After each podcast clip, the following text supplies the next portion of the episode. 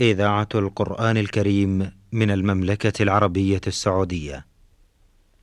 دروس في العقيدة الإسلامية، برنامج من إعداد فضيلة الدكتور صالح بن عبد الرحمن الأطرم، تقديم فهد بن عبد العزيز السنيدي. بسم الله الرحمن الرحيم، الحمد لله رب العالمين، وصلى الله وسلم وبارك على عبده ونبيه محمد وآله وصحبه أجمعين. أيها الإخوة المستمعون الكرام، السلام عليكم ورحمة الله وبركاته، وأسعد الله أوقاتكم بكل خير، وأهلا ومرحبا بكم إلى حلقة جديدة في برنامجكم دروس في العقيدة الإسلامية، تجمعنا مع فضيلة الدكتور الشيخ صالح بن عبد الرحمن الأطرم. مع مطلع هذا اللقاء نرحب بكم فضيلة الشيخ، فأهلا ومرحبا بكم. حياكم الله شيخ. في الحلقات الماضية تعرفنا على الأصل الثالث من أصول الدين الذي تعرض له الشيخ محمد بن عبد الوهاب رحمه الله، ألا وهو معرفة النبي صلى الله عليه وسلم. أشرنا إلى أن معرفته ومعرفة نبوته صلى الله عليه وسلم أصل من أصول الدين، ثم تعرفنا على حكم معرفته وثمرة هذه المعرفة، وأشرنا في آخر الحلقة الماضية إلى معرفة أسمائه صلى الله عليه وسلم، وأن أفضلها اسم محمد صلوات ربي وسلامه عليه. بودنا أن ننطلق من هذه القضية، ألا وهي معرفة أسمائه صلى الله عليه وسلم ومعرفة نسبه، وما هي الفائدة المرجوة من ذلك. بسم الله الرحمن الرحيم، الحمد لله والصلاة والسلام على رسول الله وعلى آله وصحبه ومن اهتدى بهداه. له أسماء عليه الصلاة والسلام عدة، وله صفات، وكل ذلك معروف في السير، ولكن أجل أسمائه وأشهرها والتي سماه الله بها كما تقدم الحلقة الماضية محمد. نعم، محمد رسول الله، وجاء أشرت لها في بعض الآيات. وكذلك أحمد، ومنه قوله تعالى ومبشرا، قول عيسى كما حكى الله عنه ومبشرا وقال عيسى بن مريم يا بني إسرائيل إني رسول الله إليكم مصدقا لما بين يدي ومبشرا برسول يأتي من بعد اسمه أحمد. نعم. وله صفات الحاشر. نعم. وغير ذلك. إنما هذان اسمان هما اللذان وردا في القرآن. نعم. وقد تقدمت الإشارة إلى أن محمد هي أجل أسماء، يعني أعم الأسماء. نعم. وقال العلماء لأنه شمل جميع ما يحمد عليه. نعم. محمد إذن بأي صفة طيبة فهو محمود بها. نعم. فإذا عرفنا هذا الاسم وعرفنا أنه ثابت في القرآن وأنه سماه الله بذلك وأنه أول نبي سمى بهذا الاسم، فمعرفة ما الباقي الحمد لله إن عرف فالحمد لله، ولو جهله من جهله مع إيمانه بالنبي وبهذا الاسم الثابت في القرآن فلعله لا يؤاخذ إن شاء الله تعالى. نعم.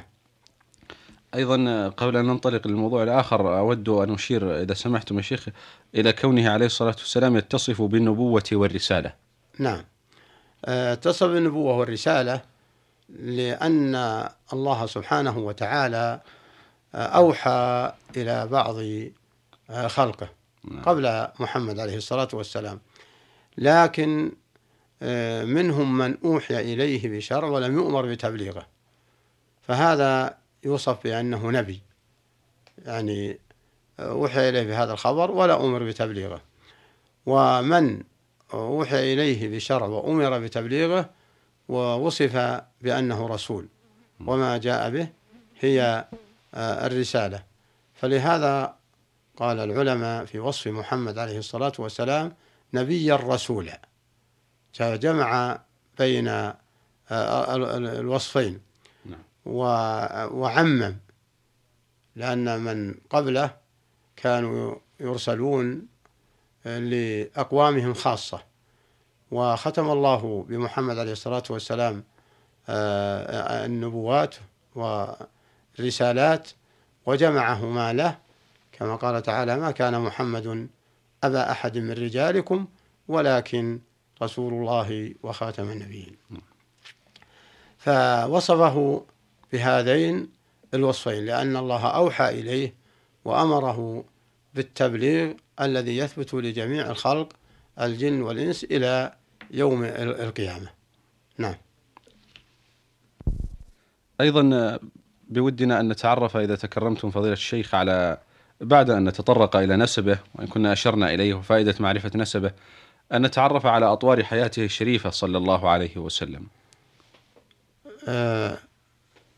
هو محمد بن عبد الله بن عبد المطلب بن هاشم، وهاشم من قريش، وقريش من العرب، والعرب من ذرية إسماعيل، هذا بإيجاز. نعم. وقد جاء في نسبه إلى عدنان وهو تمام 20 باتفاق أو شبه اتفاق، وما فوق عدنان فمختلف فيه، والمقصود أنه ثابت أنه من ذرية إسماعيل. إذن عدنان بعد إسماعيل، عدنان بينه وبين إسماعيل عدة. نعم. لكن باتفاق أنه من ذرية إسماعيل. نعم. وإسماعيل بن إبراهيم. نعم. وإسماعيل أبو العرب. نعم. كما أن إسحاق أو سائر الناس، من سائر الناس، فهذا من حيث نسبه. نعم. وأما أمه فهم بني النجار. نعم. من أهل المدينة، آمنة بنت وهب، ومات أبوه وهو حمل في بطن أمه عليه الصلاة والسلام، ورباه عم أبو طالب، عم عبد المطلب، جده عبد المطلب، ثم عمه أبو طالب احتضنه وحامى دونه حتى بعد رسالته ولو لم يؤمن به. الله أكبر. فهذا خلاصة نسبه، والمقصود أنه متفق عليه أنه من ذرية إسماعيل بن إبراهيم. نعم. ومتفق على نسبه إلى عدنان. نعم. نعم. إذن ولد عليه الصلاة والسلام في مكة، وبعد ولادته من أمه كفله جده عبد المطلب، ثم بعد ذلك انتقلت كفالته إلى عمه أبي طالب. نعم. نود الحديث عن أطوار حياته عليه الصلاة والسلام بعد وفاة عمه أبي طالب. أما أطوار حياته فهو عاش عليه الصلاة والسلام إلى 40 سنة، وقد تزوج خديجة قبل 40. نعم. وأيضا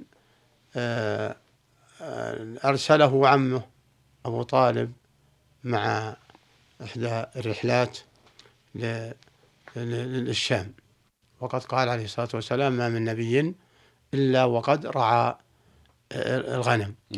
وكان في ظرف 40 سنة يلقبونه قومه، يلقبه قومه ويلقبه من حوله بالأمين، لما رأوا، لما ظهر منه من الصدق والأمانة، حتى إنهم لما انهدمت الكعبة وبنوها وتخاصموا عند وضع الحجر حكموه عليه الصلاة والسلام قبل النبوة، فوضعه في رداء وجعل كل قبيلة تأخذ بطرف منه، فرضوا بذلك الحكم. وعاش قبل 40 لا يرى عليه أي أثر انحراف في الخلق، وإنما عليه الاستقامة وعليه مظهر الوقار، ولهذا سموه بالأمين. هذا خلاصة ما قبل 40. أما بعد 40 فإنه أوحي إليه عليه الصلاة والسلام بأول آية من القرآن، وهو الوحي إليه بسورة اقرأ. ثم بعد ذلك أخذ 3 سنين، ثم أوحي إليه بآية المدثر، الآيات الأول. 3 سنين هذه بعد الآيات الأولى التي نزلت عليه، بعد آية الأولى اللي نزلت عليه، اللي هي آية اقرأ. ولم يدعو شيء في هذه الثلاث سنين. ولم يدعو شيء، وهذه علامة النبوة. نعم. لأنه في هذا بعدما نزلت عليه آية اقرأ ما دعا للناس، لأنه ما أمر. نعم. ما أمره الله، ولكن أصبح نبيا، وهو كما جاء في التعليم من أوحى إليه ولم يؤمر بالتبليغ، هو ما أمر بتبليغها في هذا العهد وفي هذا الوقت. نعم. حتى نزلت الآية الأخرى. ثم بعد 3 سنين على قول كثير من العلماء ومشى عليه كثير من المؤرخين، نعم، نزلت آية العمل، وهي التي جاءت في الرسالة. فبنزول هذه الآية، وهي قوله تعالى: يا أيها المدثر قم فأنذر وربك فكبر وثيابك فطهر والرجز فاهجر ولا تمنن تستكثر ولربك فاصبر، هذه تسمى آية العمل.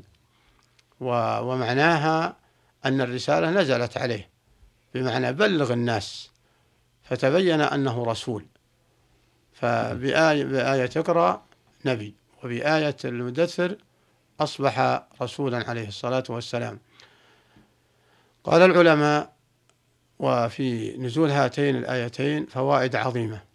فمنهم من ذكر على آية اقرأ ما يقارب من 20 فائدة، وفي آية يا أيها المدثر ما يقارب من 24 فائدة، وكلها عظيمة ينبغي لأي متعلم أن يقرأها لما اشتملت عليه من الفوائد. وقد ذكرها عبد الله بن محمد بن عبد الوهاب في مختصر السيرة رحمهم الله. وفي الحقيقة هي ينبغي الرجوع لها، ولا أستطيع أن أذكرها لأني لم أحفظها، لكن ولله الحمد والمنة الكتاب متيسر وكل يقرأ.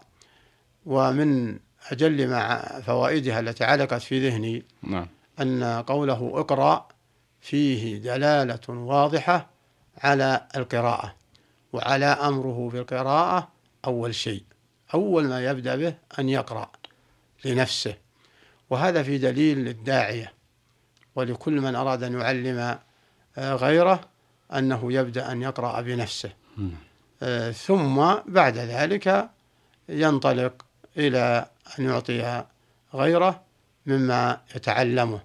فلهذا قالوا أنه بدأه في قوله اقرأ، وختم الآية في قوله علم الإنسان ما لم يعلم.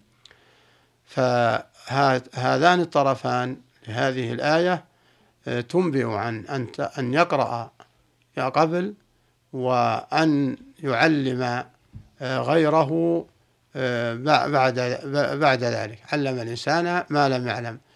وفي هذه الآية التي هي آية اقرأ لم يؤمر بأن يبلغها، ما أمر، وإنما يقرأ هو لنفسه فقط.